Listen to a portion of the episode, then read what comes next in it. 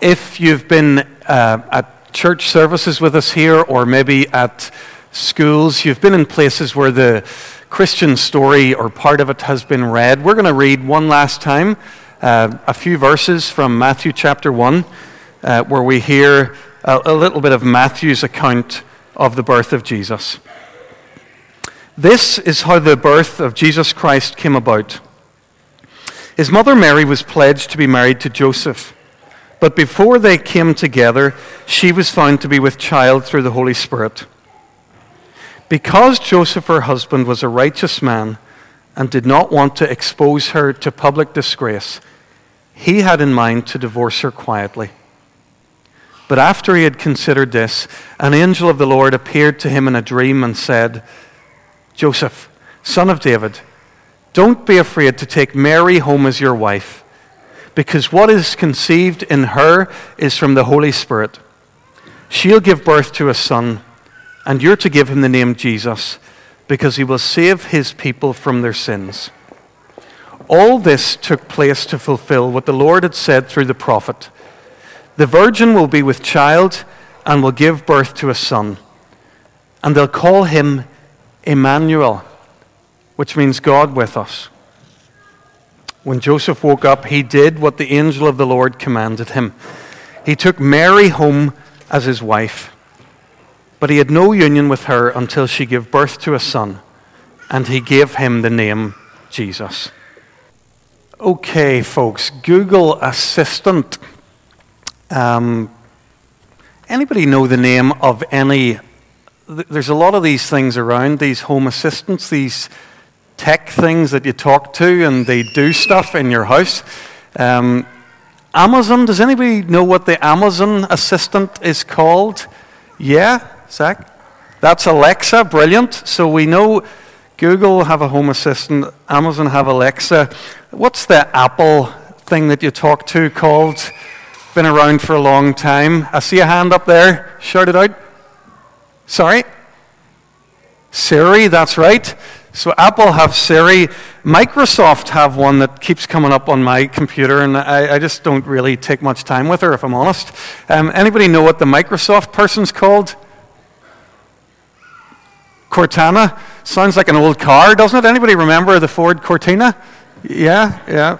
Our first couple of cars were, were Ford Cortinas. So this, I, I don't know if I'm right, but it feels like this Christmas is the year when they've been pushing hard uh, in the advertising and the marketing, the home assistants. Hands up. Who, who has one of these things in the house and is starting to get used to working with it? Yeah? Are they any good? I, I'm a slow adopter. I haven't really got there yet. So you talk to them and they flick on your lights. They change the temperature in the room. Is that right? They put things on your shopping list. Um, so, who knows? Maybe in a couple of years' time, we'll all have uh, assistants in our house and we'll, we'll be talking to them. There's something very um, appealing at Christmas time about having the perfect home. I noticed one of the Alexa adverts was all about Christmas. Uh, Alexa, turn on the lights, and the house lights up. Uh, and there's something that, that a, lot of, uh, a lot of us know about, about trying to create a, a perfect place or a perfect home at Christmas time. Just wanted to talk about that for a couple of seconds. Jesus had a really strong sense of home. Whenever he came into the world, the homes, the kind of places that you and I live in, were important to him. So, for example, you might imagine that, that God among us, or a, a, a great, a great religious leader like Jesus would spend all his time in, in temples and holy places. Well, if you read the stories of Jesus, he, he does go to the temple sometimes, but he spends far more time in homes, just going to visit people in the homes where they live. Whenever Jesus told probably the greatest of his stories about how we can find life in the kingdom of God, it was a story about a son who had left home and then came back home. So again, home was right at the center of that story. Whenever Jesus was leaving his disciples, he said to them, I'm, I'm going to prepare a place for you. It's, it's my dad's house, it's his home, There are loads of rooms in it, and anybody who wants can find their place in it. By the way, I'm, I'm the way to that place. But again, he was talking about home. And, and in a passage which I just read recently in, in Revelation, he gives us this beautiful image. It's like Jesus is standing on the, the front doorstep of your house. He says, Behold, I stand at the door and knock. If anybody would open the door to me, I will come in. And what does he say? I'll come in and eat with them. I'll come and sit at your kitchen table, right in the heart of your home. It's beautiful. So Jesus cared a lot about home, and he wants each one of us to find a, a home with him. Boys and girls, you've been listening to me there for a couple of minutes. You, whenever you saw that video on there. Does anybody know there was a movie in the background of that? It, it was about Google, but there was a, a movie. Very, do people know which movie was, was being referenced there? So it was a guy called Macaulay Culkin was the actor. Yes. Which movie is it? Home Alone. Has anybody watched Home Alone in the last few weeks? Grown ups are allowed to show as well, yeah? So we didn't watch Home Alone this year, we watched Home Alone 2. Um, Home Alone has become a very favorite Christmas movie. This advert's very clever because what I think it does well is it reminds people of my age of watching Home Alone nearly 30 years ago.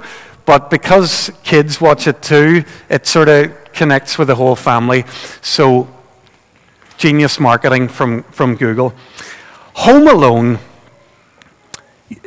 a lot of us put our hand up. We've seen the movie. We've seen Kevin McAllister, where his family have set off, imagining that he was with them, setting off for the airport, and only too late realizing that they've left him at home on his own for Christmas.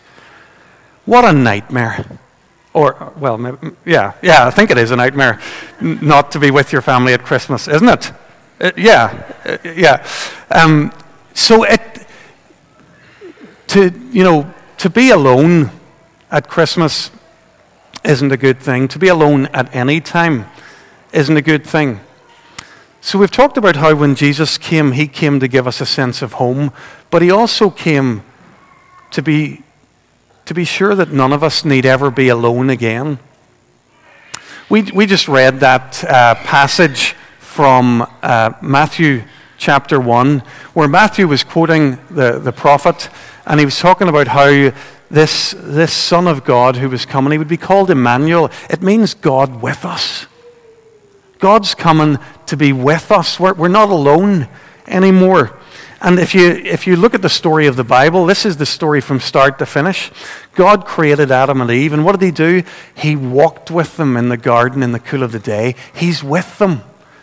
And then you flick right to the very end of the Bible and you read of a beautiful picture of our future, a place where God is with his people. John writes this The dwelling of God is with men, and he will live with them. They'll be his people, and God himself will be with them and be their God. From start to finish, this is a story of God wanting to be with his people. So, home alone? No. Doesn't need to be. Not ever. We can know the presence of the living God. Because Jesus came, we can know the presence of the living God anywhere, anytime, any place. And He's preparing a home for us to share with Him in eternity. That's why we celebrate Christmas. That's why we're so grateful to God for sending His Son, Jesus.